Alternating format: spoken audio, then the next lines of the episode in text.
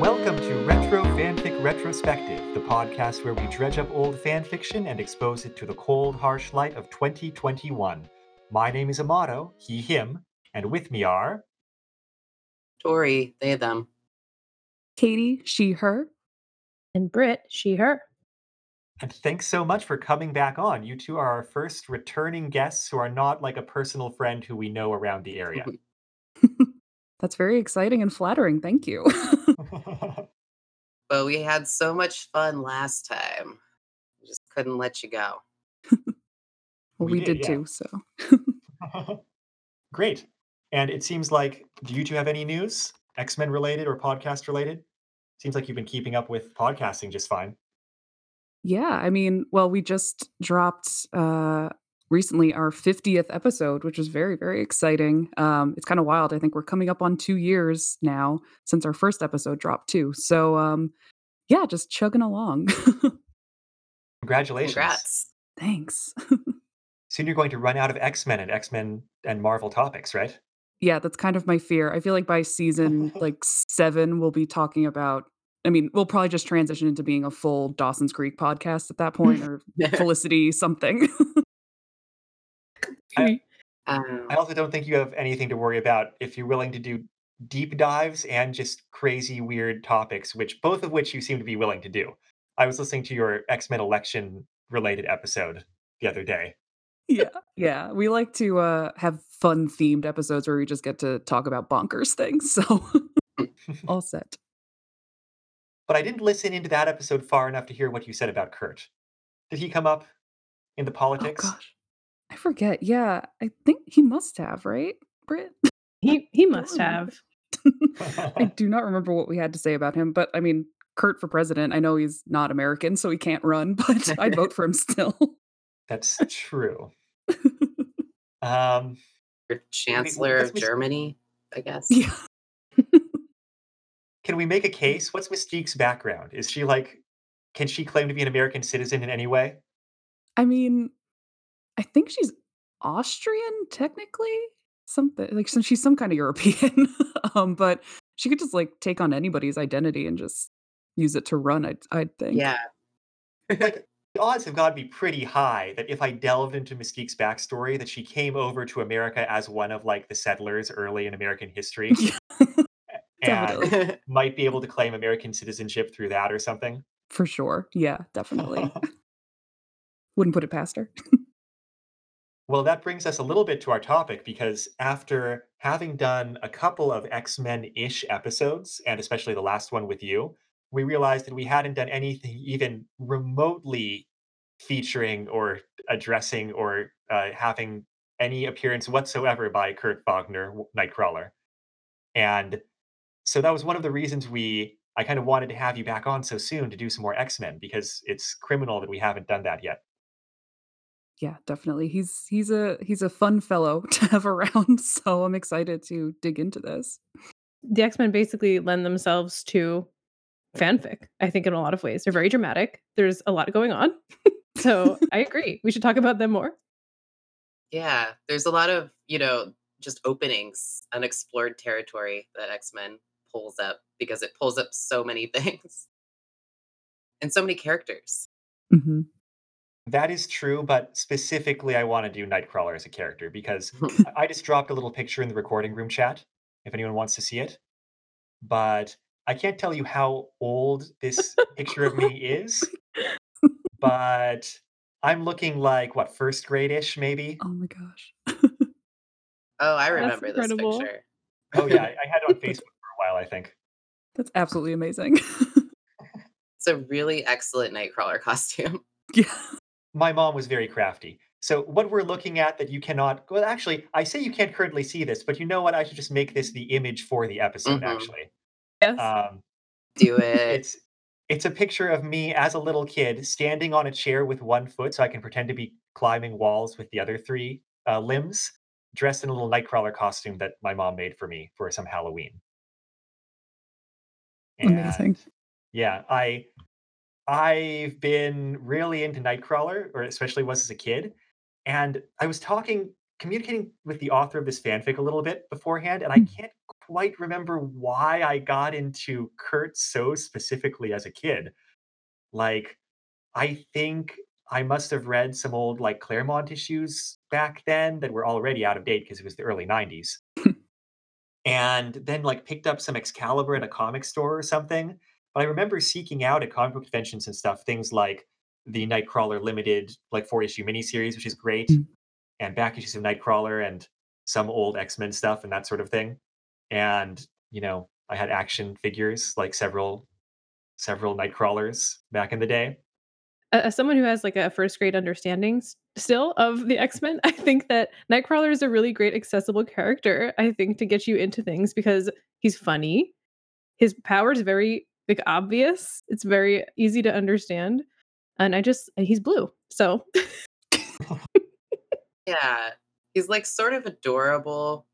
I always felt like um I watched a lot of X-Men Evolution when that came out and I thought he was like the the cutest character in the show, you know, like just Mhm. the friendliest nice person. Well, we should probably talk about that actually, because I'm coming from this through like old X-Men comics and Excalibur and you know Kurt as a comic character, and I've seen like two episodes of X-Men Evolution, Oh. like practically none. But my understanding is that for all three of you, like that's kind of you're going to be able to provide some knowledge and background here. Anyone Oh, want to yeah. talk about themselves and X-Men Evolution? Oh, I will gladly jump into that. Um, yeah, I forget.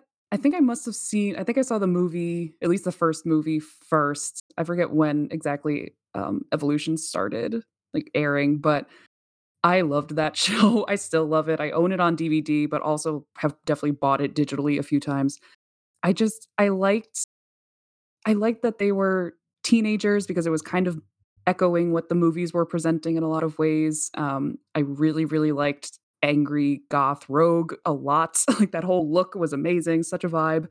And yeah, just it was so fun and accessible, I think. Just wild things happened, wild comic booky things, but you didn't need a lot of backstory on them. So um yeah, and just I always thought it was really clever. Like the whole premise is that they live at the institute and like learn how to be mutants there, but they also attend the local high school. And I just thought that was such a fun premise and one that I really want resurrected for some kind of like dark, gritty, like HBO teen drama situation. Like I want them dealing with like intense teen issues and things like that. I just it it opens up such an interesting world, I think. Yeah. Yeah, I I watched like I said X-Men Evolution when it came out. I was a kid probably. I don't remember what year it came out, but I was I don't know, probably like 11, 12. I feel like it was like the perfect age for something like that. Like it was a high school drama, but also X Men. Internet says 2000 to 2003. Okay, so yeah, yeah, I was 11 in 2000. So What about you, Britt? Did you watch any like when you were younger, or did you see some because Katie made you, or what? Um, well, made is a strong word. Uh, suggested heavily and had on in the background at all times during college is the word I would use. Uh, but no, I if I saw superheroes on the screen, but and when I was little, I just thought it like wasn't for me. I just thought I didn't know what it was. I didn't know if I was hopping in in the middle of a storyline I wouldn't understand. But now watching it as an adult, which I do, and at the beginning of quarantine, watch the whole thing through for the first time. Um, I was watching like little bits and pieces before that, but actually watching the whole thing through, I'm like, you actually really don't know. You don't need a background, and each episode kind of just is what it is, and you sort of understand there might be something else going on. But I like the sort of episodic storylines, um, and I wish I'd watched it sooner. But I was watching things like Brace Face, if anyone remembers what that is. I do remember that. She heard the radio signals through her braces, and somehow that was a superpower or something. That was my superhero. Yeah, I was gonna say, so you were watching cartoons, like superhero cartoons. So next time I'll look for some Brace Face fan fiction. We'll see if we can pull out anything good. Probably will. Well, may- maybe we haven't had any luck finding any Pepper Ann fan fiction. Ugh. Locked in the vault. yeah, I, I gathered this about X Men Evolution and and you too, and like you also, Tori, which is why I was really happy that I had the perfect excuse to go back and do a fanfic by this author, Rowena Zanre, who we have done a story by once before. That was episode 48, like a year and a half ago. And we did one of her Smurfs fanfics. And she's very prolific. Um, and she, as an author, had always kind of stuck with us because, for one thing, she was just so delightful to communicate with and so like happy that we were discussing her stories. And also because we legitimately enjoyed the Smurfs fanfic we read. And I remembered that she had done this series of stories that were X-Men Evolution based, but took elements from the Excalibur comic series. And it was just the perfect opportunity to pull this out. So that is our topic for today. The first story in this continuity that this author has done. Um, she gave it a Marvel style Earth designation, right? Which I love. That's so it's so great that she built her own reality. It's amazing. I'm trying to find that here. Um, Earth 723, sure. And you know, the way it works is you just choose an Earth number. That's that's fine. Right. but the name of Now this story, which starts off the continuity, is The Day the Earth Stood Back. And looks like she published it 2004, which would have been like the year after X-Men Evolution ended, right? now, we were also impressed with Rowena Zanre before because her Smurf story she wrote when she was, like, 12, and it was Right. really good. So how old would I don't I guess, do we know Rowena's pronouns? I guess say they. How old do She, we her. she, her, okay. So Yeah. how old is was she when she wrote this fanfic? Do we know? We should know, right? Oh, I should have Do math, asked that. motto. I Do math. but I don't think she published Brainy's Glasses online when she wrote it. Oh, Because it was point. originally something guess like we written don't between know. her and her brother, right? Either way. Um, so I don't think I have that information. No. Oh well. But the point is, um, yeah, That's okay. I wouldn't be surprised if she was also, you know, seeing X Men Evolution as it came out as a youngish person, and therefore started writing this as a, you know, youngish person also. But it's all speculation because I forgot to ask. Um, she was saying though that she kind of our experiences are a little bit similar for Excalibur, where she just, uh, in her case, she stumbled on like a the entire Excalibur series collected in a big bundle at the local comic book store and bought it hit for cheap. Um, and so she was able to draw in some of that also. And see, should, should we just jump into the fanfic? Is there anything else kind of we want to discuss going into it? We're ready to just fanfic it up. Great, let's do it. Uh, who wants to start off with kind of the the setup premise of this fanfic? I can do that. I'm I'm good at that. no volunteers today. Yeah, sure, that's fine. It's set in X-Men Evolution continuity, and we've got Kurt, and Kurt's very excited because he asked uh, Kitty out to what is it? The, oh, the sophomore social. Um, does that does that indicate when it might take place in X-Men Evolution continuity? Were were they supposed to be freshmen in that series, or sophomores, or I thought Kitty was a freshman, and I don't know if Kurt was a freshman or a sophomore. So I kind of assumed that this meant that like maybe it's a, li- a little time has passed since the um since the end of the cartoon or something like that. But yeah, if Kitty's a sophomore, then I think yes. But I'm not sure if they say that. Okay. And it starts off kind of centered around this um this teenage prom drama a little bit where Kurt's like really excited that he's going with Kitty and Kitty's like not that excited. She she like s- she's fine with it, but like, you know, Kurt's way more excited about it. Like brings her breakfast in bed and is very cute and stuff. And um he gets shouted at by by Scott like the next day because he he does something uh, I forget exactly, but like that threatens his his secret mutantness at Mm. school just because he's not paying attention. Um, Yeah. Yeah, I think he's, uh, sitting in a tree in a way that a human teenager in sneakers shouldn't be able to, so, you know. yeah. It's something this fanfic does well is treats this ongoing thing of Kurt having to hide his identity and getting really frustrated about it, and then Scott being a dick as usual about it. yells at him without trying to understand how hard this is for Kurt. And Kurt gets really upset and bamfs away. Well, it's it's like the Big Lebowski, right? You're not wrong, Scott. You're just a dick. Exactly. that is his constant MO. Oh my god. Put that on a t-shirt.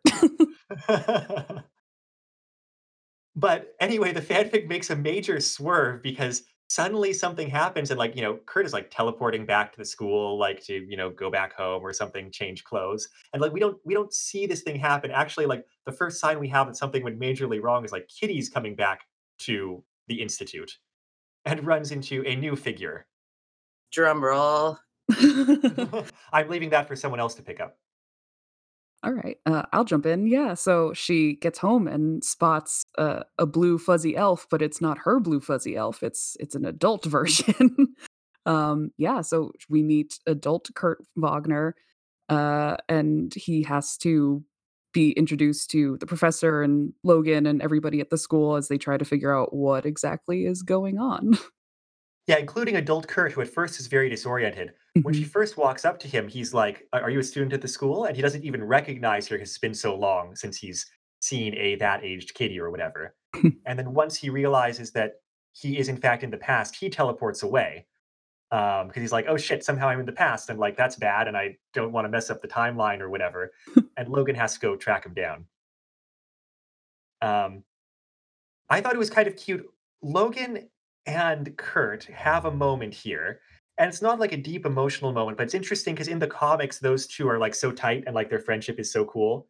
And dipping into X-Men Evolution where, like, Logan's a grown ass adult and, like, Kurt was kind of like a a kid who would be more likely to annoy him than bond with him. It's, like, weird seeing this, um, relationship a little bit where, like, adult Kurt has known Logan for so much longer and kind of now has a friend, like, peer relationship with him. And, you know, obviously Logan is able to confirm that Kurt is in fact Kurt from the future through sense of smell like you do when you're Logan.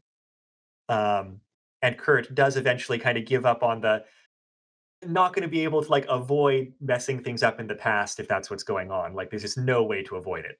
So he allows himself to go back to the school and talk to people. Liked the this like, a couple of things, this funny detail that they get you know, they get back everyone's skeptical of apparently, they're not familiar with time travel. They're like, "That's impossible," even though I feel like time travel in the X-Men universe happens a lot, but whatever. Uh, Logan's the only one who can be, like, 100% sure because he smells like Kurt. I love that. Did any time travel happen in X-Men evolution because if not, I am shocked. I don't think they I don't ever recall. yeah, I don't think they ever got there. They were like oh, there's such a cool flash forward spoiler for, like, the very last episode ever of X-Men Evolution. Um, but there's a fun flash forward photo or image of all of them that, um, portrays them, like, a couple years older, and they're all, like, in these, like, badass costumes and everything, and they were definitely gonna do, like, the Phoenix Saga and all of that. Um, so I feel like if they had gotten more seasons, perhaps they would have gotten to do a little more space and time travel. I remember hearing about that, that there is just, like, shots of things they wanted to do, but the series was Mhm. canceled, so oh well. Yeah. At the very, very end. Um well, let let's talk about adult Kurt in general as a character and, like, as a presence. I thought it was it was really cool, like, one of the reasons I wasn't interested in X-Men Evolution as a kid was because I was like, "Ah, that Kurt's not my Kurt, like, that's that Nightcrawler is clearly not the Nightcrawler I like." Which is the same way I felt about his, like, 2 appearances in X-Men: The Animated Series. Um, but I feel like a future Kurt in this fanfic has a real vibe like comics Kurt, at least, you know, in certain areas where certain people are writing him because it's comics, right? And so I feel like the the fanfic kind of is taking it upon itself to bridge X-Men Evolution Kurt, who is a kid, and, like, a character who and, like, kind of making him connecting him to his comic self more by kind of showing how he could grow into kind of being more like that person. And I'd say the main thing is kinda like the self-confidence that young Kurt is faking it until he makes it, is, like, something that comics Kurt and future Kurt here kind of have have actually internalized and you know are actually comfortable with themselves and actually more like self-confident in their own skin. Yeah, definitely. I feel like I can't see teen evolution Kurt, you know, sword fighting so much, except I think we do get a scene of that with his future wife uh, a few years in the future, kind of in between those two timelines. But um, I can see how he's going to become somebody who's like a little bit of a swashbuckler and uh, just very, uh, very comfortable with himself. I think later on. Something super enjoyable about this too, like just the times that adult Kurt gets to like, you know, reflect on his younger self saying, you know, something flirty, right? And be like, oh my God, I can't believe I actually did that. But then also turning around and doing something kind of corny to his wife. It's very adorable. Like you see the connection to his youth, how he's grown and how he's still the same. And it's really cute. Yeah, the uh the chicks chicks dig the fuzzy man line is just like so amazing. Uh yes, that that's been stuck. I feel like that's lived rent free in my head probably since 2000. So I think there's a running joke in the fanfic where adult Kurt is talking to people like in his future. We'll get to the structure of the fanfic a little bit, but like people who knew him as a kid who like call him out on that sort of thing. And he's like, I never talked, I was never that corny. And they're like, Yes, you were.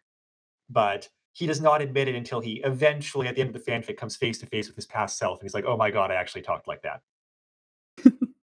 Oh no, yeah, just one of those like ways in which young Kurt is clearly trying too hard. Just gonna say it feels like uh, every time Britt and I talk about high school. I'm like, was it really that bad? That's the same thing I was gonna say, is I think we all kind of, uh, forget what we were like in high school and then see a you know, an old video or something like, "Oh my god, I really said things like that." So it it's very real. Yeah, I think that something I really like about Kurt overall is just that that playful playfulness mixed with that confidence like you had brought up. Um, and I really like how when he was a kid, he was like a kid, like running around, being this troublemaker, funny, cracking jokes, being a little inappropriate here and there. And you can see how he really like encourages that playfulness with his children in this fanfic. So I really liked seeing him interact with his own kids um, and kind of like encourage curiosity and let them in on secrets of what it's what they're dealing with in Excalibur. And I, I really appreciated that. Yeah, and that kind of leads us in a little bit to the structure of this fanfic. It was really interesting. It becomes obvious to the reader practically immediately that young Kurt and adult Kurt have definitely switched places in time. Like that's obviously what happened, right? But the fanfic doesn't switch to young Kurt in the future for a long, long time. It really the author really wants us to settle in with adult Kurt.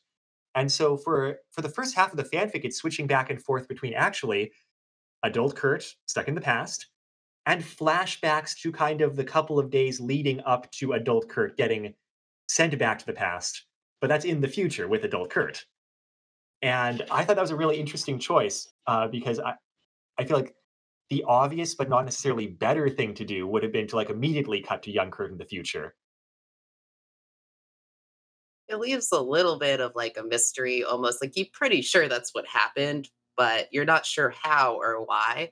It also just helps develop adult Kurt, who is like, I don't know, I feel like being dropped into an environment of X Men Evolution, so we're not quite as familiar with who the character might be. The thing I also really like is that his main concern is not changing anything in the past, and he's really, really focused on that. And so we learn right away that's because he doesn't want his family to disappear. He's got four kids. like, oh my God. So that's a really major concern for Kurt, adult Kurt, going all the way through. And I like how much the author draws attention to that stress. Like, be the first thing on your mind. I don't want my family to dis my children to disappear. And I feel like an author could easily forget that. But this author makes it the most important thing to him. Yeah, Kurt's seen Back to the Future. yeah. Yeah, He knows how it seems works. It seems that adult Kurt has had some experiences with time travel for sure. I'm not sure if that's the case, but uh, it's not. It's it's not clear that that's not the case. Sure, and yeah, it, it's such an X Men thing for there to be all kinds of time mucky muckery about. Um, Yeah, I thought that was well done too, and eventually, like, it doesn't take long for Kurt to realize, like, he can't, uh he can't do anything, including fix this situation without actually engaging with the past to some extent. But he's but that's still on the forefront of his mind. You know, Dom just pointed out in the chat that the other Rowena Zanre story we read, Brainy's Glasses, also heavily featured time travel and also had a thing where the time travel happened and then she had kind of a story in the new time era that kind of set everything's thing up before the effects of the time travel became known. So I don't know if this is kind of like types of stories that she's specifically interested in or whether it's just a total coincidence out of these two that we've chosen. but anyway, the point is we get to spend quite a bit of time with Kurt in the future. And so, does someone want to talk about kind of future Kurt's situation in terms of family and and what he's been doing and that sort of thing? Yeah, I will jump in and feel free to add details. Um, but yeah, so Kurt is the leader of Excalibur, if I'm remembering correctly, and also is or the X-Men, I guess, have formed kind of this international group where they have it seems like outposts in different countries and they're just it seems like they're like a I don't know, like a do doing good organization, just some kind of like like I think they're likened to the UN at some point or mentioned that they're in the UN or something like that. So they're yeah, so they're um so he's kind of I guess involved with that a little bit, but is mostly leading Excalibur and the backstory that we get it's actually like it's so sad because um Professor Xavier has passed away. I think just of old age. I don't think he died due to any, you know, nefarious causes. But so the X-Men are gathering together back in New York to uh for the funeral, which is, you know, again, just a very sad setup. Yeah, in terms of Excalibur's position, it definitely seems like the idea is that in the X-Men Evolution universe, everyone with superpowers is a mutant, right? I mean, it doesn't seem like there's Avengers and Fantastic Fours and Spider People and, you know, whatever running around with various origin stories. And so it seems like the X-Men have set up these franchises around the world to do super heroics, and that it seems like in this story, they actually accomplished what the point of the X-Men was always supposed to be, which was like to improve mutant human relations by like being an example of mutants actually actively using their powers to help people, which never works in the Marvel universe. But in this continuity, it seems like it actually like has been working and has helped human mutant relations. I was gonna say, I think at some point they say they even replace the UN or something like that. Mhm. So I think That that does speak it seems a bit, like, drastic, but but, uh, yeah, I didn't think of it that way, that it does seem like they are the only types of superheroes allowed. Yeah, I believe not to get too into evolution lore, but I I feel like there might be a flashback episode, uh, maybe I'm making this up, but of Wolverine in World War II fighting with Cap, but, like, yeah, we definitely have not seen anybody else in that, uh, that universe, so I like that they took the initiative and they finally kinda got everything they wanted, I guess. One thing I kind of like about the Excalibur angle is that Ex- Kurt is the leader of Excalibur, which is the the Europe-based, you know, X-Men branch, and we learn practically nothing about it, which I think is smart because that's really not what the fanfic is about. The fanfic has plenty to do. Like we really don't need to learn like all of these details about Excalibur. We learn that Meggan and Captain Britain are on it, and implicitly it sounds like maybe Rain is a member, but that's that wasn't even completely clear. It's just that like she was in Scotland and they were gonna like pick her up on the way back to New York for the funeral, right? mm-hmm. Yeah. I, Our old pal Ronnie St Sinclair, as we call her on our podcast. I didn't know her name was Rain when I was reading it, okay, it's fine. you know, I that might have been a problem for me too, except that in the fanfic we read featuring Rain, she gets to say that's how you say her name, like in short order. And so we didn't have a problem with it. And my e-reader reads it as Ronnie, and every time I have to go like, "Oh, wait, okay, they're talking about Rain. Okay." Ronnie. It's a classic Scottish name, Ronnie. Um, anyway, the point is that just like we don't need to know anything about Excalibur except that Kurt's the leader, and that's cool. And that was one of the cool things in the Excalibur um, in the Excalibur comic series is that like Kurt briefly led the X-Men back in the Claremont days, and he was kind of bad at it. Like he was no, you know, no Aurora or even Scott. Mm. Um, but then he kind of gets to be the most qualified member by default when they form Excalibur, uh, just by virtue of being like the most mature and stable and least alcoholic.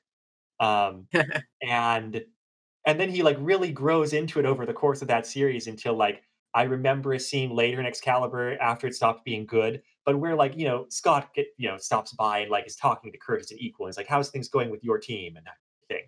And then of course once Excalibur ends, like no one remembers that like Kurt ever had that character development and that he is in fact you know a competent, confident leader person.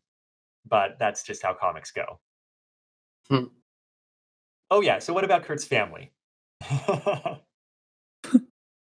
Oh yeah, so he has a he has a wife, Alice, and uh I forget how many kids. Is it three or four? three? I want to say three. I- it's because it's Susie, Edmund, and Marta, I believe, or Marty. And Yeah. they're varying degrees of blue and or teleporty, which I like. Like they don't all have the same phenotype. Mhm. And so his oldest kid, uh, is that his daughter Marta? Is that right? I, I believe I so. couldn't keep track of them. yeah, yeah. They call her Marty a lot, but that's the oldest one. Marty. She's like 14, I think. Mhm. And she takes after him most physically and powers wise. Um, like it seems like she didn't get all the dexterity necessarily, but she her teleportation is better, and she's also blue and has a tail and stuff. the kids, I feel like, are most important, just at least in this story, to show, um, yeah, to kind of show that playful family side of him, and also his wife, who is a new character uh, named Alice. And Mhm. we get a little backstory on the two of them. Like they met at Xavier's, and she's also a mutant, but she doesn't seem to be a mutant who wants to be a superhero. I don't know what's wrong with her. Like that's just what you do when you're a mutant. But Dazzler did not want to be a superhero either, and they kept pushing that on her. So I guess they have the same sort of thing going on. So gotta respect Alice in that sense. I, I guess that's true. I, I was listening to the other X Men podcast, Jay and Miles explained the X Men for a long time, and they were tracking for a long time how much uh, Havoc and Polaris, Oh yeah. Alex and Lorna, how much they really just wanted to finish their graduate theses and like just could not because they kept getting drawn into this world of superheroes. And I feel like for a while, uh, Bobby just wanted to be an accountant and just wasn't allowed to be. That's right.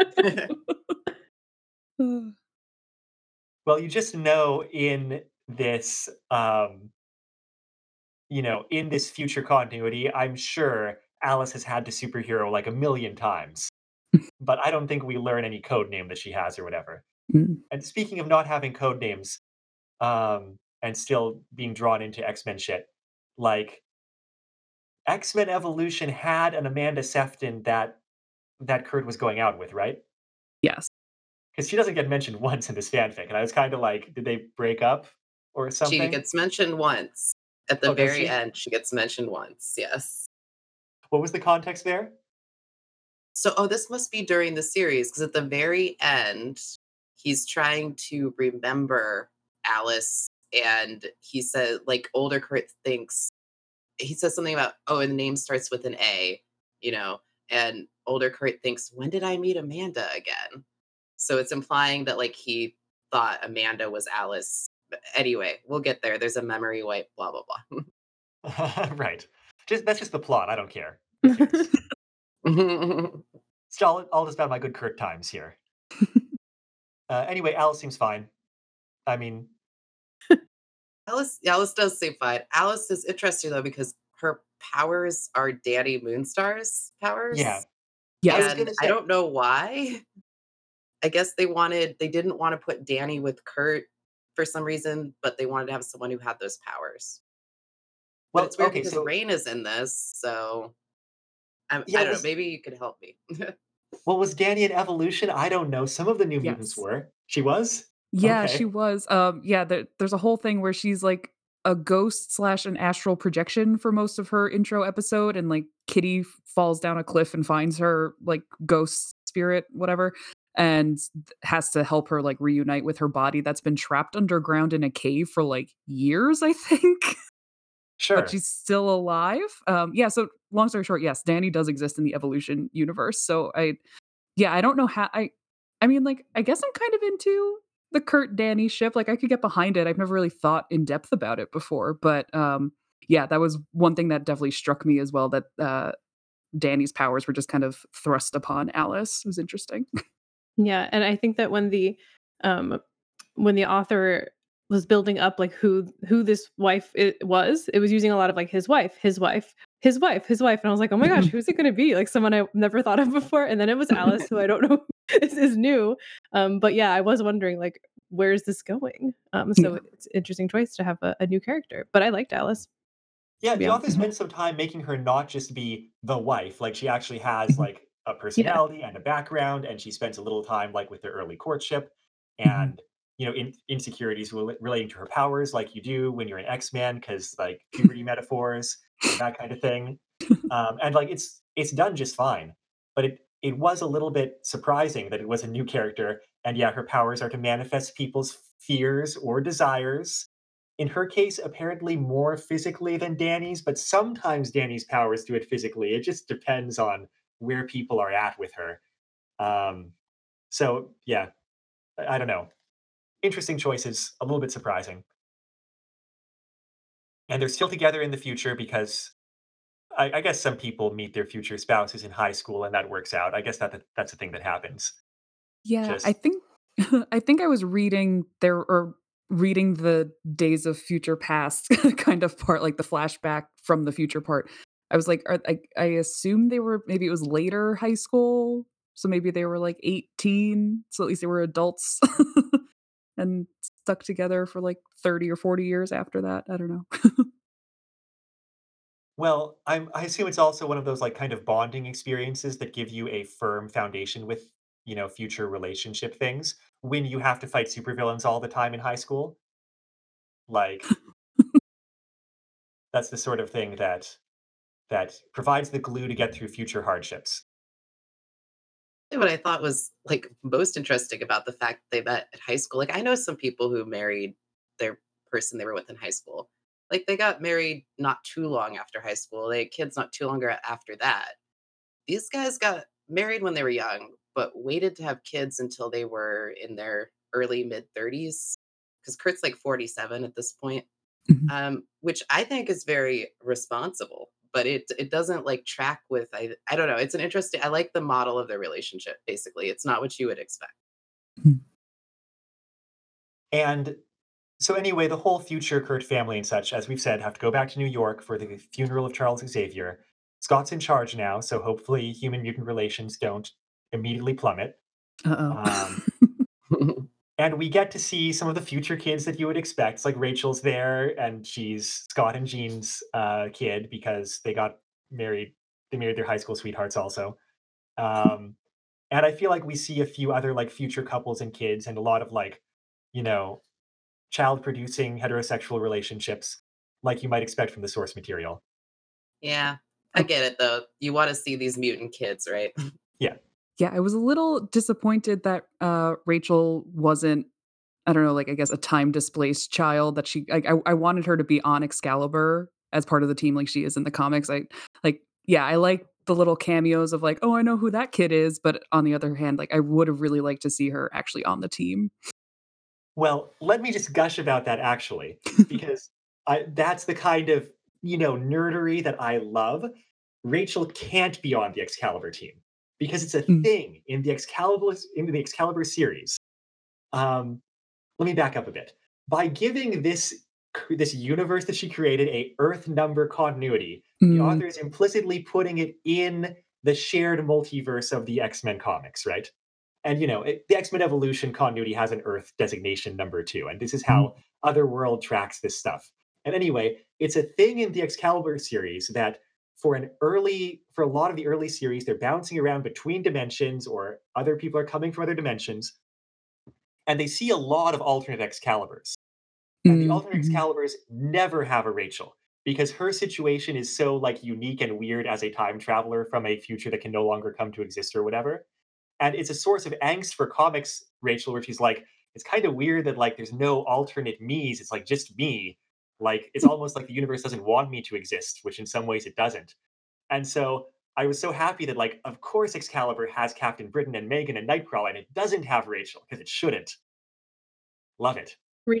Rachel Summers is truly a character, Katie can attest, like, I my brain, it doesn't it doesn't happen. We're gonna have to have an episode about her and the whole situation, but, like, We'll any sort of child that has been created from Scott Summers, I have no idea how they exist, what the rules are. Like, I'm truly it's a lot. Oh, I love Rachel Summers. And yeah, she's got a whole Mhm. family of time displaced siblings from alternate continuities. Like they, you know, there's at least three of them, probably more at this point. Mm. I don't know. Make it stop. but not in this. In this, she just like is a kid with Yeah. Jean and Scott as her parents. And she can be a kid. That's fair. And they need her to Yeah. be a kid so that she can provide a Deus Ex Machina kind of later on. She's not the real Deus Ex Machina, but they they need her. Um, for reasons I don't remember. I guess we'll get to it. Well, they also had to flash out their cast of kids because the the Kurt's kids also end up being important. But we'll get to that later because we don't really get to that part until more than halfway through the fanfic, I believe. Mm. Well, look, there's a lot we can summarize, but there's some things we should check in on too. Like, for example, while he's stuck in the past, Kurt, for one thing, chaperones Kitty at the dance, which is ridiculous. It's X Men Evolution y, right? Like it gives you that, like, oh, there's a dance, you know, this is the high school thing. Yeah, I just love that he's like Uncle like German Uncle Kurt who's just at this dance. It's really excellent. Um, excellent. Um, and I I like uh Kitty. Well, Kitty pulls a like I don't know what I don't know what teen movie it is. I can't think of it now, but just like where she said yes to Kurt, but like somebody that's more attractive to her also asked her to go to the dance. So I, I didn't know like they kept saying Pete. So I I mean this might have been on purpose. I assumed it was going to be Colossus who was taking her to the dance, but then it But no. was. but then it was uh Pete Wisdom, which I thought was an like a really good pull from the comics. I thought that was one pull too many because there's just no reason Pete Wisdom should be attending that school. He is British. But I love I love a nonsensical exchange student. Like I'm all I'm I'm on board. okay, that's fair. And And doesn't it you- end up that he marries Kitty later in the future, or they get No, that together for a period of time? No, I Mm. got this mixed up, huh? Yeah, i i they have a relationship later on in this continuity, just like in the comics. And he's a few years older than her and kind of an asshole and is already smoking in high school. And so it's all on point, Pete Wisdom. But, Yeah, and Kurt really doesn't like him, right. but he doesn't seem very likable. So okay, yeah, Pete Wisdom is basically John Constantine crossed with James Bond as a mutant with boring powers. And so there's really nothing to like. The other thing that happens in the past before any plot can proceed is that Kurt gets to run into Mystique, who mistakes him for his father. Because he's using the image inducer to look like himself without fur, which is apparently more or less what his father looked like. And the only thing that doesn't quite ring true here to me is that Mystique at first is like, so, you know, excited and heart wrenched to see him and is like, oh, is it like really you? And like, then, you know, once she realizes it's like Kurt with an image inducer, she's immediately like, what the hell do you think you're doing?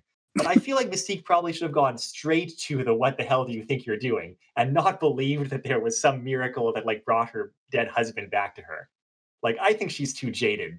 yeah, I think we're supposed to take that. Well, first of all, it was a, an excuse to have her start dumping some information about Kurt's dad, but also I think we're supposed to take that this is like I don't know. She's so emotional about this, and I yeah, she is jaded.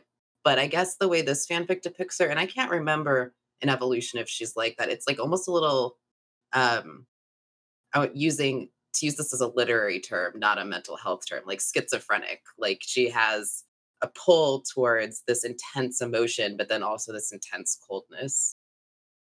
Yeah, I feel like in the show, she's very much more, I would say, like more one track mind of just like mutant superiority and just or whatever mission she's on, she's kind of focused on. So yeah, I definitely I would have bought her more just like throwing him up against the wall and being like, "Who are you? Why are you here?" rather than having this emotional kind of response to him. She doesn't get emotional very often. I mean, again, spoilers for Evolution, but there is the time when she gets turned into stone and then her her statue cries because she's just having a moment with Kurt. But um but yeah, I just I think I I don't think of uh, the word emotional when I think of Mystique, especially from X-Men Evolution. She's very uh focused, I think.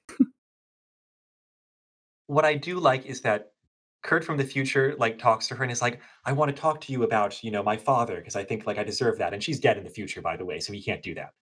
Um, and he's like, "I need to go back and, like, tell you know, deal with this responsibility I have towards chaperoning," which is basically telling Scott, like, "Hey, I'm leaving, but, like, you'll be here when I get back, right?" And she's like, "I don't make promises." And he goes and he comes back and she's gone, and I'm like, "Yes, A plus Mystique, of course she's not there." This is the first time I've come across Eric Wagner. Is that a is that a real when I say real, I mean, like, comics. Is that a real person? Outside of this fanfic? A real person. Do we Uh, know? you know what? I don't know. I 'Cause I was don't wondering I don't believe so.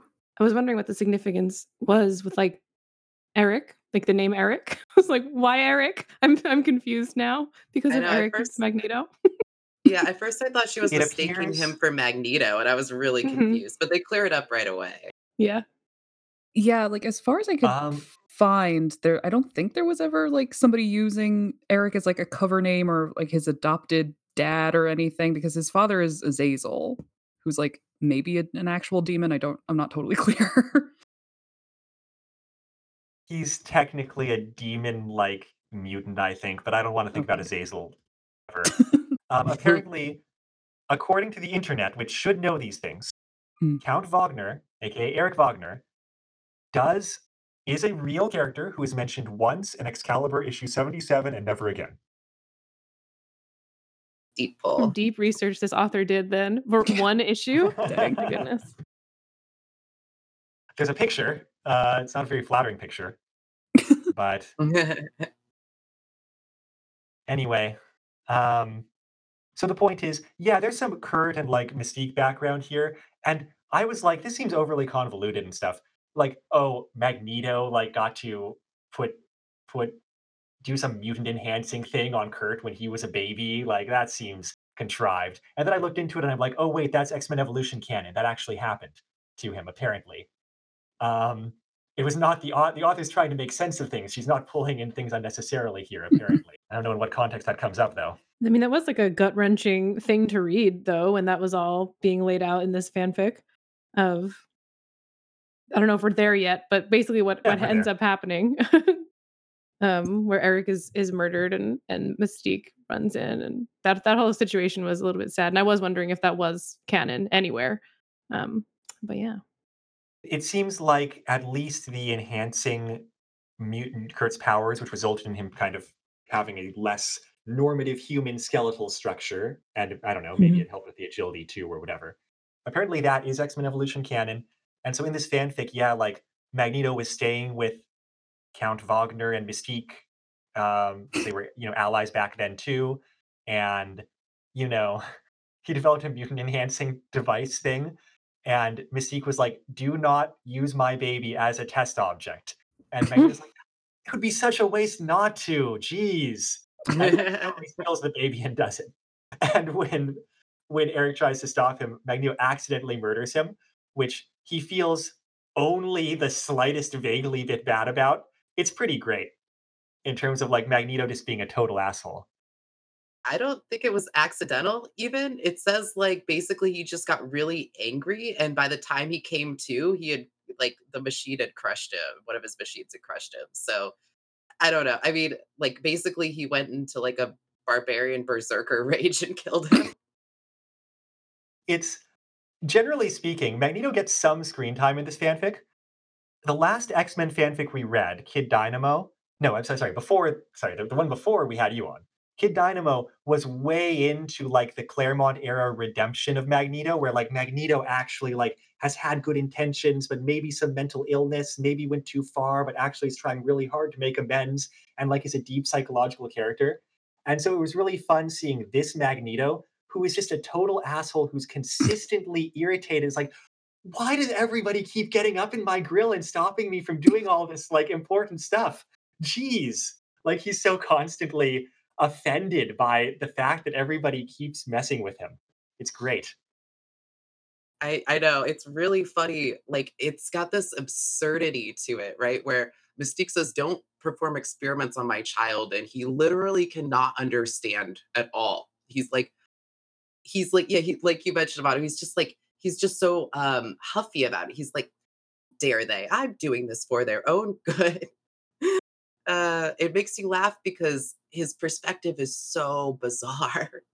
it's interesting because we just came from well one of the pieces of homework I had for our recent episode about Banshee um, is was to watch First Class, and that movie is just centered around the deep psychological complexity of Magneto, and then like seeing him do this, it's just like, uh. So these are different Magnetos. but it's so very, very Silver Age Magneto. Like he did not mm-hmm. originally have any psychological ambiguity. Like he was a total jerk. When he writes his name in the sky. That's that. right. that Magneto. Definitely. There's, and I think yeah. that tracks with Evolution Magneto too, right? Like he's a he's a bad dude. Something pleasurable about a villain just being absurdly villainous, right? You don't and this Magneto, you don't want to see a redemption for it, and you don't need it. You're just like, yeah, that guy's the bad guy. Yeah, but ab- absurdly villainous and also just so I don't know. Yeah, just so annoyed by everybody like stopping him from doing all these important things. Uh, speaking of which, the main plot, it like time shenanigans have happened because Magneto was making a big device like Magneto does that's going to have world shaking ramifications like he tries to do every year or so. Um, the details of all this don't even really matter. Like there's a lot of technobabble relating to like why all this is, but the point is that like Magneto making big device that would probably do bad things and in testing it, the timing was bad and it caused time shenanigans. There are definitely magnets involved. That's all I got. I mean, magnets do these things, you know, like it's just you got to understand that magnets do a lot of stuff. yeah, otherwise Magneto wouldn't be so powerful. Yeah. If mag- why. It's like magnets couldn't um, cause time travel, shut down, like change the global weather system, like all the weather in the world or call aliens from 500 light years away to the planet, whatever. Lots, all those things happen in this fanfic. Do you remember learning about magnets in school for the first time? Like I I would believe it. When you're when you're like, "Oh my gosh, they're they're repelling." That is insane. True. And then you learn about like the poles, like a compass and the poles yes. of the earth. You're like, "What what is happening? is the earth yeah. a magnet?"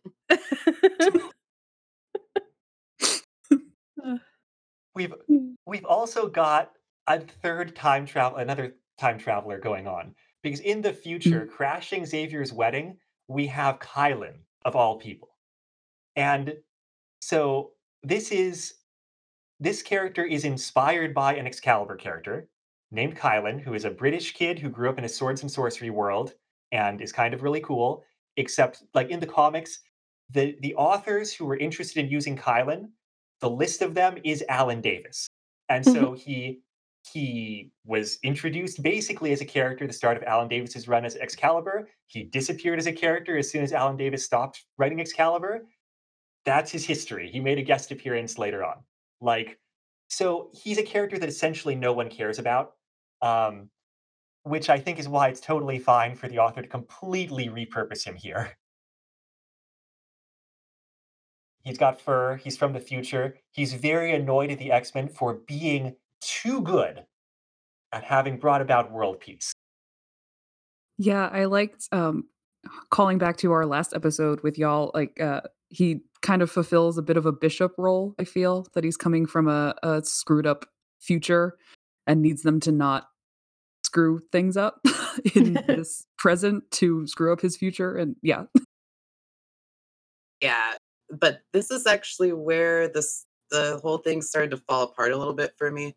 I love the emotional story here, and like I'm willing to buy like Magneto's magnet cause time magnet machine cause time travel weather shenanigans. But for some reason, Kylun says he's traveled 500 years into the past to prevent the X-Men from starting an era of world peace because in his timeline aliens have come and because they've been peaceful for so long they didn't expect the aliens to take advantage of them and steal all of the i don't know nickel from their planet i think it was um And and like destroy and kill everybody in the process. Yeah. if you can travel in yeah and destroy the whole planet fine but if you can travel in time why don't you just warn someone that the aliens intentions are malicious like not you know 40 years ago when this all happened why go 500 years into the past? 500 years to stop an era of peace so that humanity would be prepared. Like there are so many other things you could have done in those 500 years. Okay rant over. Yeah. And I mean, if oh and know, also sorry. Like if you know that Right, if you know specifically this is gonna happen, you could even and and if you know that, like, the X-Men organization's descendants are gonna be kind of, like, in charge of the world for, you know, up until his era, then yeah, there's so many other ways you could go about this besides what he's doing, which is basically like, "I want human mutant relations to be bad again so that people fight each other and are not so trusting, and, like, a World War III is better than what's gonna happen in the future." It's like, that may be true, but there's probably better options that are better than a World War III that you could be gunning for here. Yeah, it was like the author was working backwards from what they wanted, you know, to to have the intention be and like try to slot something in. Other than that, and the fact that apparently it's Magneto's uh, electromagnet machine that also sends a signal that in 500 years in the future reaches the aliens, so it's caused both of the problems, but separately. Um, other than that, I really like this story, and the emotional stories are great. But those two things, I was just like, why? Why do that? Well, that leaves some plot to happen, and in the future, there's a whole little there's a whole little deal with, like, young Kurt being sent to the kids' table with the other kids. Which is hilarious mostly because Scott has a kids' room with a kids' table for everyone who is younger eight than 18 because Scott follows society's rules about who is an adult and who is not an adult to the letter. And Scott, having grown out of being a kid, definitely no longer remembers what it's like to be a kid. And I mean, I thought that was great. Very Scott. On point. And also, it kind of lets young Kurt take a leadership position in the future with the other kids because he's the one kind of pulling them together and being like, hey, we deserve to be in on this. And like, let's use our talents to kind of like, you know, figure out what's going on. And that is a link as a kind of leadership thing with Kurt in the past and the future. And it also demonstrates Kurt's um, strengths as a leader, which is that he tends to be compassionate and a good communicator and kind of like able to pull together as a team whoever he's got. Um, which I think are very different strengths than, say, Scott as a leader or even Aurora as a leader. There's about one issue in it, or like one and a half issues of Excalibur, where the team is scattered and Kurt is temporarily leading the Uncanny End Men, which are the aliens from TechNet um, in like X Men style costumes. And like Kurt is, it's just like that's who he's got available at the moment, and that's the team he's got. And anyway, I just like kind of that that element of Kurt's leadership potential being demonstrated here. Yeah, I feel like he easily connects with people, which is nice to see. But there's not a whole lot interesting they actually do in the future. Basically, like the kids crash the meeting and they're like, uh, let's do wibbly wobbly time things with Rachel, which is what you do when you have Rachel as a resource uh, to contact people back in the past and tell them what's up, I guess. I forget the details. Yeah, that's basically Okay. it. Kurt's gonna project himself into the past. I I actually wasn't sure why Kurt was the only I guess because Kurt was the one who came from the past, he had, like, some sort of link so he could astral project through Rachel's powers into the past I think that's exactly the explanation, stuff. yeah. I think, you know, Yeah. someone else asks why Kurt specifically, and they say, well, because Kurt's supposed to be in the past, so it's easiest for Rachel to do this with him. Yeah, I I had a note here that I couldn't make sense of until this was just all brought up, but I said we're we're pulling a, a Days of Future Past here. I see, and now Yep, it makes sense. Yeah, it's like you have to send the one who has a body in the other time back, I guess, to uh, I guess. yeah, to share those messages. But so in the past, they figure out they have to go wreck Magneto's machine, which apparently the the main thing it's supposed to do is to let him like have a super cerebro and know where all the mutants in the world are. Um, and so they kind of all gear up to go like raid Magneto's base wherever that is right now. What is kind of fun is we get a little bit of time with the Brotherhood, like which was not necessary for the plot, but was kind of super fun. I was tricked into reading about Toad, and I'm a little bit upset with everybody here. Um, but I mean, he delivered as you know he does, unfortunately. So you know the the Blob as well. We got we got all the little cast of characters there. speaking of displaying leadership potential, I thought this fanfic's Toad was like a great, you know, head of the Brotherhood. I was kind of rooting for him all the time. For for one thing, like his first scene is meeting up with Magneto, where like he's like, "Hey, what you doing, boss man?" And Magneto's like, "I'm making a machine to find better mutants." And and Toad's basically like, "You're you're saying that like we're not good enough for you, yo?" And Magneto's like, "Correct."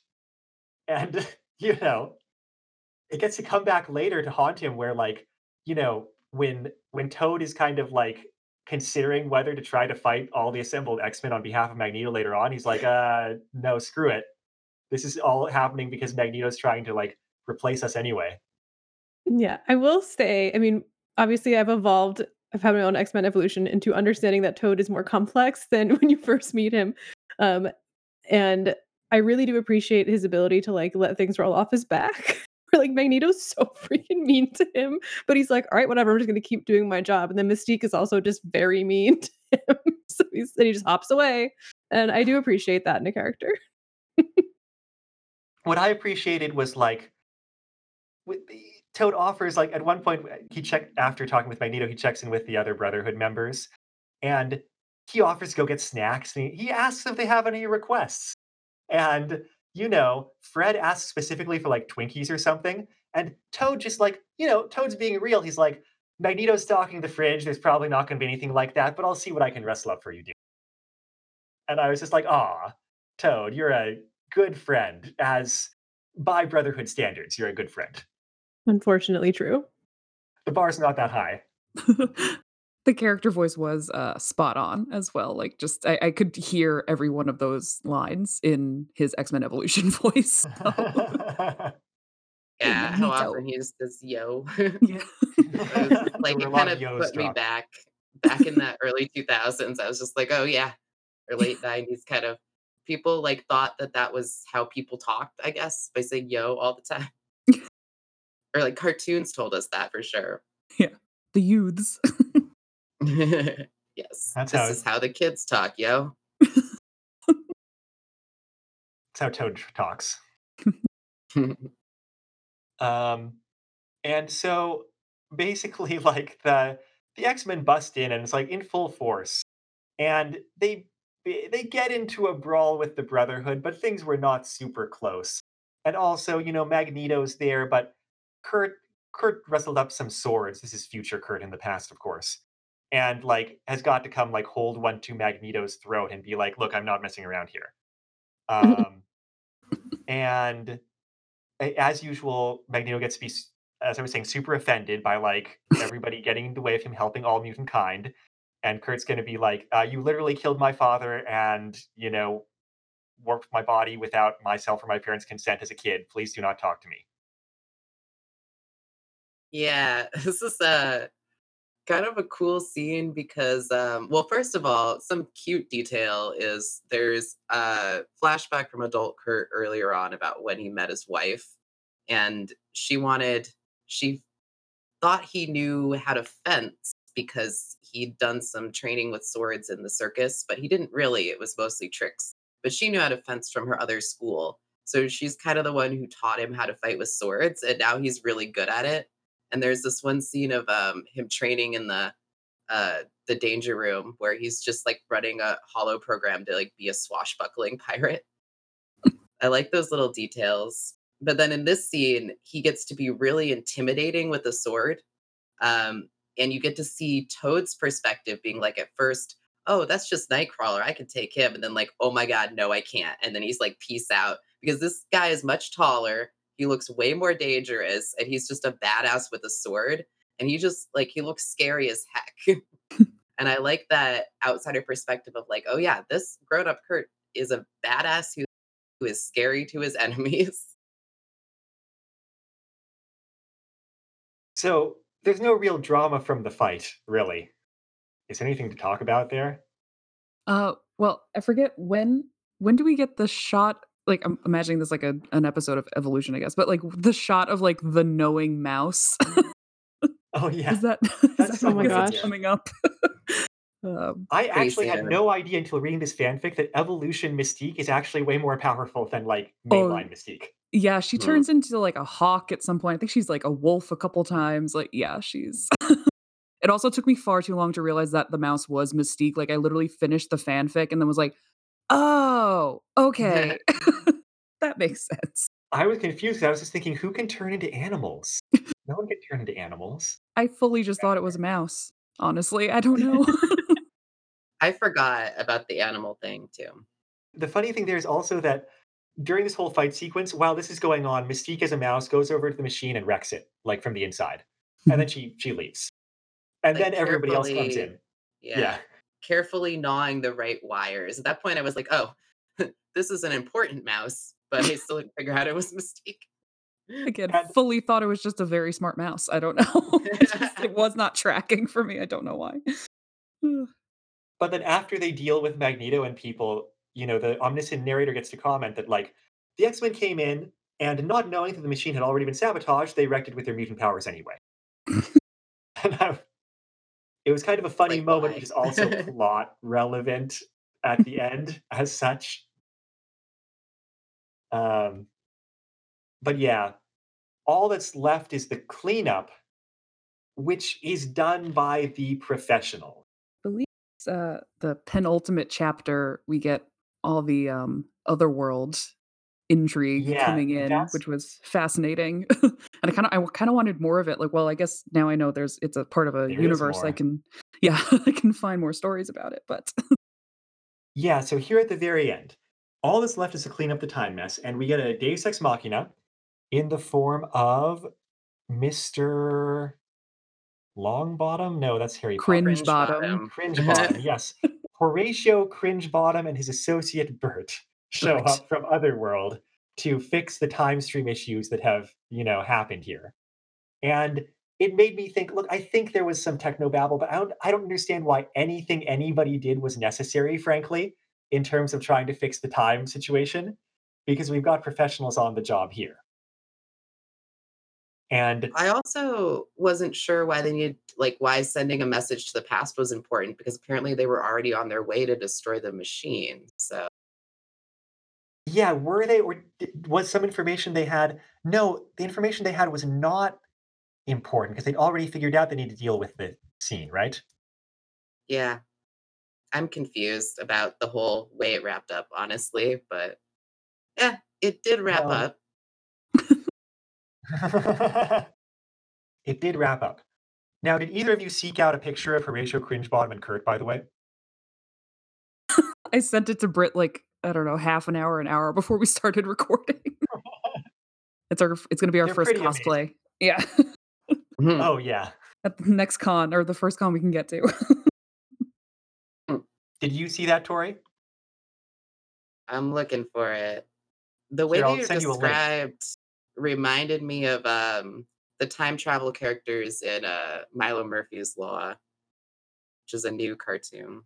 I mean, could be. Um, a really good cartoon, by the way.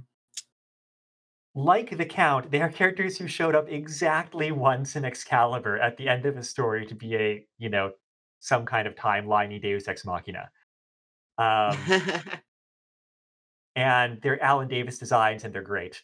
and the author Rowena spends some time physically describing them, but you really just don't get the effect unless you see the Alan Davis illustration of them. Pretty good. Yeah, I was gonna say, I imagine that like the people who made Milo Murphy's Law were inspired by this, but the the the thing there is there's two time travelers. They're part of a time travel organization, and they both decided to dress from the 70s, but one is from the 1870s and one is from the 1970s, and that's why they're they look different. So That's anyway, amazing. just thinking about that. um, anyway, Bert stays behind to fix the time stream, like literally fix the time stream, like he's got a tool belt on and stuff. Um, and Horatio Cringebottom takes all the characters to Otherworld, which, you know, it has a position in X Men and Marvel lore as between universes. There's just supposed to be one of them. So this is the same, um, the same other world that the X Men interact with in the X Men comics and such. That's all very established. The characters run across the chess set of 616 characters that like is used as a metaphor mm-hmm. for people doing shit in like Claremont era X-Men comics and stuff. And they get to talk to Roma, currently in charge because her father Merlin is gone and also a total jerk. all that sort of thing. And it's mostly important because it gives an opportunity for the characters from different eras to meet each other physically. Yeah, that part was fun. I, I I agree. Like some of it was a little bit confusing the way it wrapped up here and there, which is with the other world being pulled in. But it did make me want to read more about the other world because I think that's definitely up my alley in terms of things I like um, and find fascinating. But I really, really loved all the dialogue happening between the characters from different different timelines. It was very, very fun. Yeah, are there any points there that people want to call out or talk about specifically? Well, personally, I just like that everybody's like, "Oh my god, older rogue, your hair is long." And she's just like, "Yeah." It's called growing up, kids. There was definitely like a Scott jab at some point, I think, which I appreciated. Always, of course. That's what you would appreciate. So There's a lot of like banter. It's pretty cute. Mhm. Yeah, this is when Kurt, older Kurt, gets to be horrified by hearing his younger self talk, like you would oh be. yeah. and then I think young Kurt kisses Alice's hand before he leaves, and she's like, "He kissed my hand" to older Kurt, her husband, and I thought that was really cute because it was just like I don't know, sweet the the adorableness of it all. Absolutely. Um, yeah, it's not that long, but those are mostly the cute things. And we've kind of been ali- gliding over it, but Kurt has bonded, young Kurt has bonded with his future children. Um, Mhm. and so the end of this scene is kind of him like resolving that, like, yes, this future will come to pass. Like, I'm going to remember that, like, you know, remember about my future wife and such. And that's what you were talking about with the A name. Even though they talk to Roma, and Roma's like, yeah, I'm going to have to wipe all your memories that any of this ever happened. Which I feel like was foreshadowed early on when they're talking with, with future Kurt in the past. And he's like, I don't remember this dance at all. I don't know. And I was like, oh, Mhm. that's probably because your memory is gone from this whole incident. that sort of thing. By the way, have you two had a chance to talk about Roma and Otherworld in like the X Men comics yet? We did an Excalibur episode. Oh, I forget when, but uh yeah, not in deep depth yet. I mean, that's fair. Yeah. it's on the list. It's like that stuff is so incredibly important to a couple of specific things that are important in X-Men history, and then like it's just not. And it's just because, you know, when Claremont was off the wheel, like no one else was going to try to deal with this stuff. I love multiverse stuff though, so I, I like I, I've read Excalibur. I think through or most of it at least, like at least once. I gotta reread it though. Like I, I love that team. I love the dynamic. So yeah, and I, Well, I I just I think it's fun when characters get to interact with themselves from other worlds. Uh, that really, really good Excalibur podcast just started that I've been following along. with. yeah, yeah. The Oh Gosh, Oh Golly, Oh Well podcast by three comics academics, including Mhm, the project head of the Claremont Project, which is also Yeah. really great. Mhm. Um, so that's been a good listen, and I, I've started just rereading in order to follow along with that. Yeah. Uh, what were we talking about? Otherworld, uh, end of the fanfic. Mind wipes, of course. Maybe our minds were just wiped. well, yeah, the the the alien situation is going to be resolved in the future future, like you said, because because if the machine's not activated, then it won't alert the aliens to their presence. And uh, I guess nothing will ever happen in the history of the Earth that will ever produce such a strong signal as that machine, so they'll never have to worry about aliens ever again. is what we can assume. no more magnets. The- I was gonna say, at least they have the information now, but no, they don't because their memories were wiped. That's right. Oh well. Um, and timeline wise, the way they're dealing with this is they're just like erasing all of this time travel shenanigans, except for they're just going to let in the actual repaired time frame Mystique find out about the machine and sabotage it like she did. And that's it. And then Magneto will just assume that it doesn't work and move on to other doomsday devices. Yeah. Yeah. They there's another little detail about that, which is what prompted Mystique to do that in the first place was her meeting when she and older Kurt went out for a drink. They sort of bonded as she gave him information about his dad. But instead, they're going to change it so that younger Kurt had the moment with Mystique that prompted her to do this. But I like that detail is that her it was they kept they paid attention to that like and the fact that it was Kurt who made her want to do good basically. Yeah, it's kind of an elegant way of declaring how the actual time will be working now in terms of what happened in reality's perspective or whatever. Yeah, all, all the details. The this author paid a lot of attention to all of the details, um, and making sure they all fit. Their solutions sometimes might have lumped things together, but they were there. Like they they got all of the details, which is good.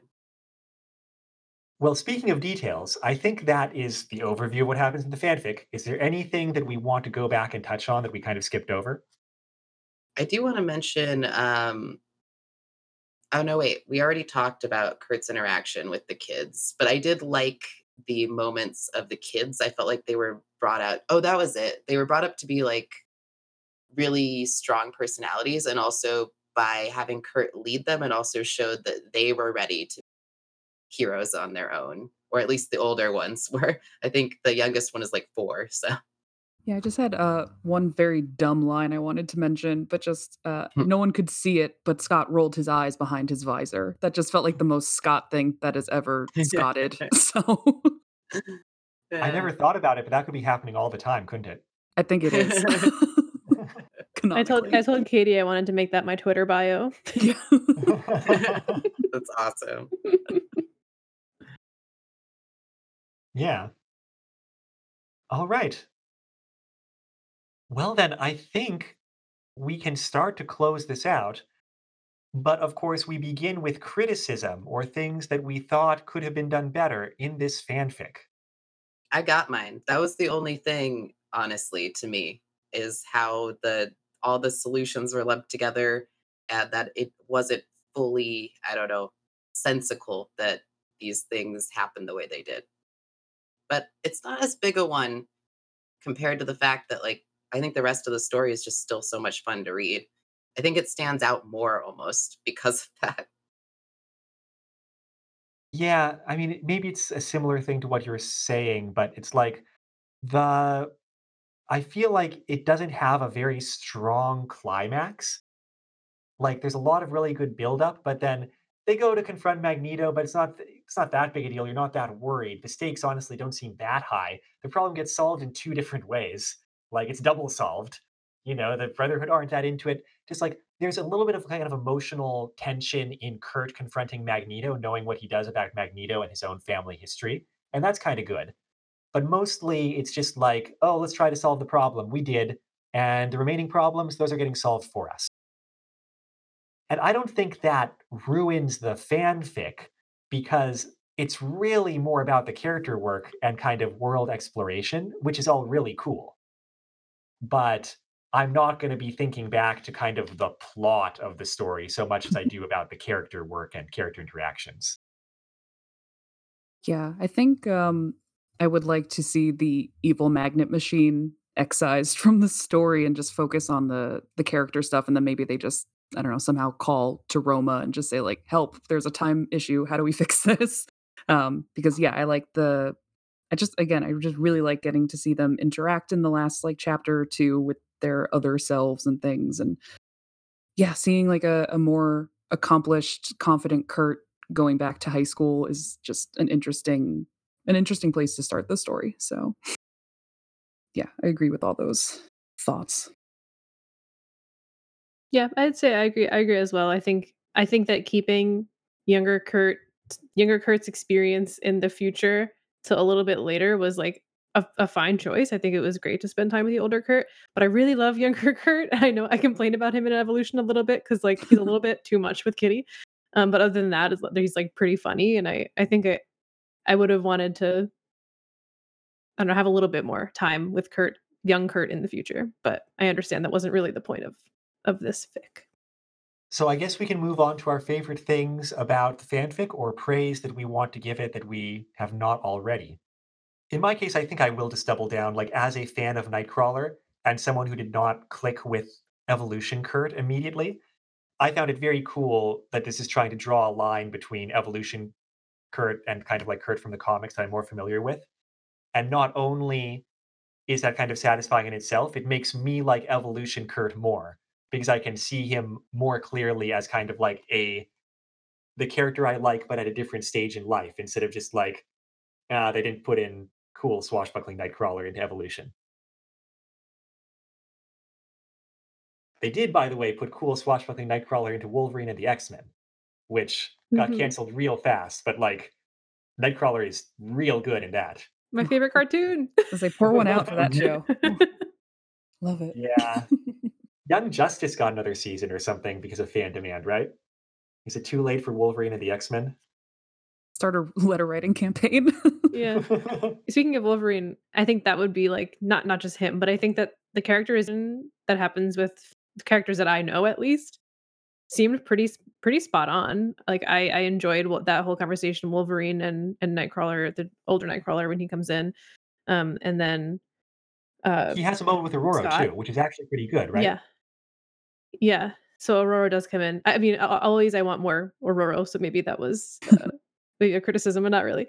But yeah, like everyone who was brought up, I was like, this tracks with who I know them to be, and I appreciated that. Especially the Scott. I feel like Scott really worked in this fanfic. Agreed.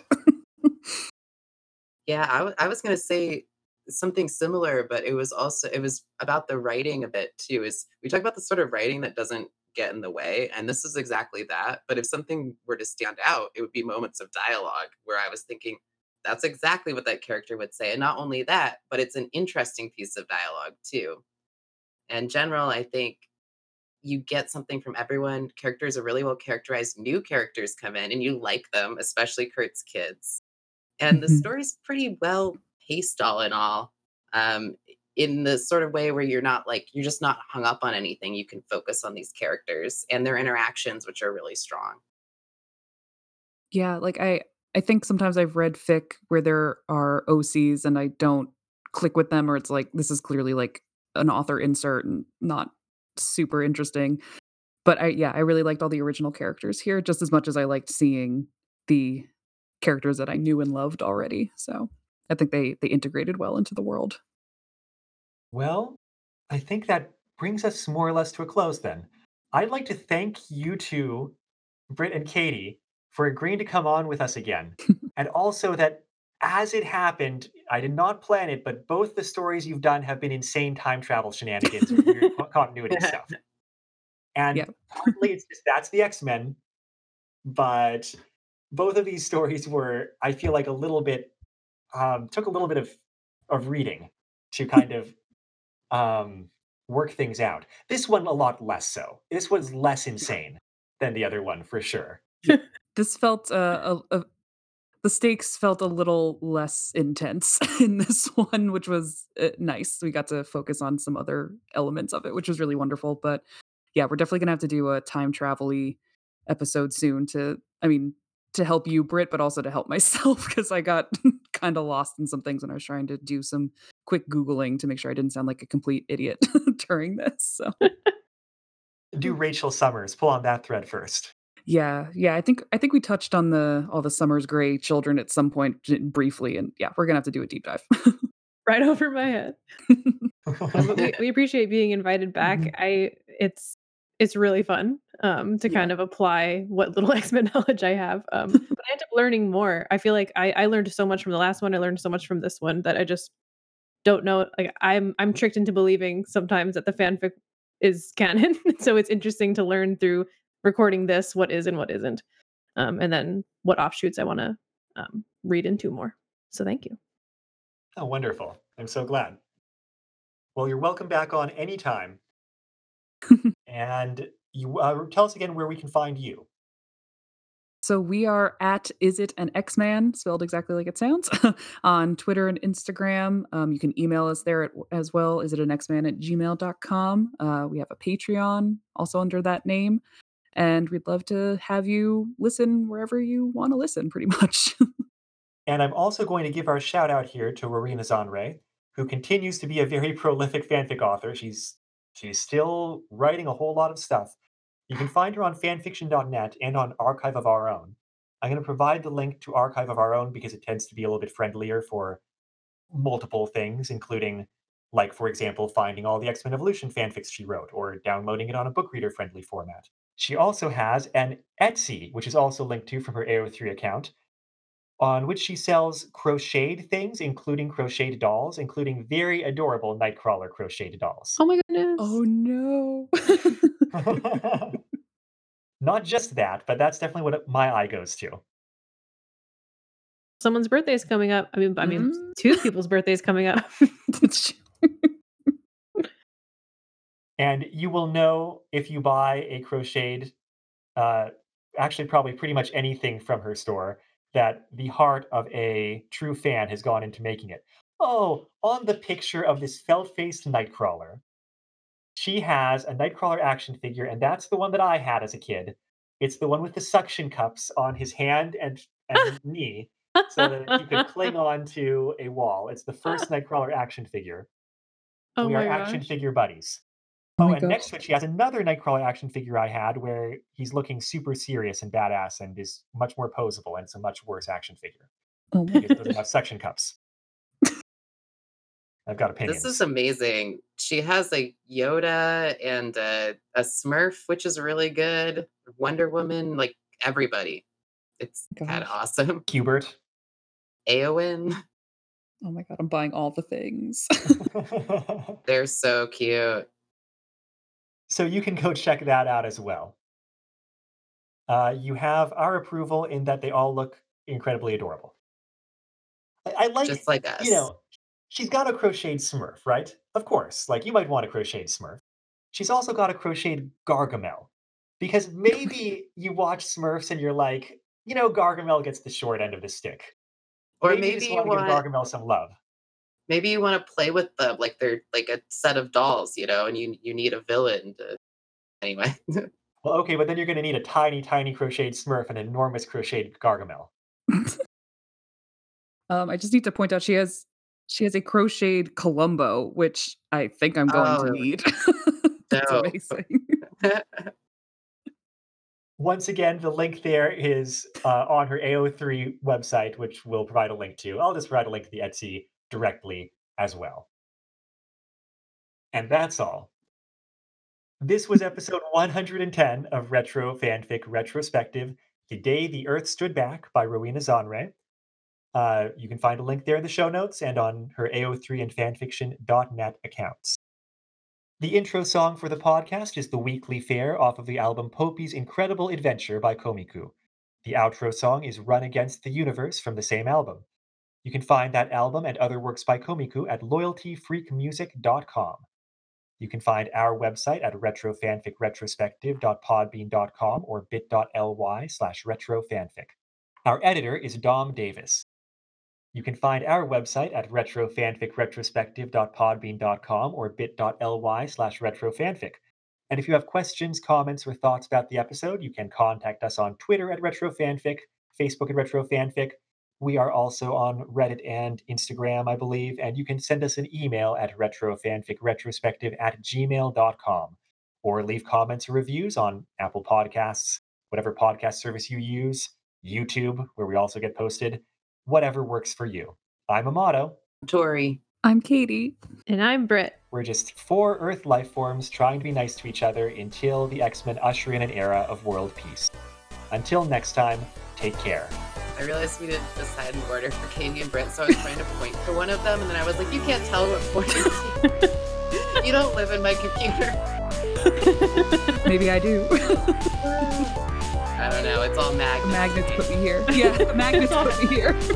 it's all magnets to me is the new phrase. so I should be laughing way too hard about that.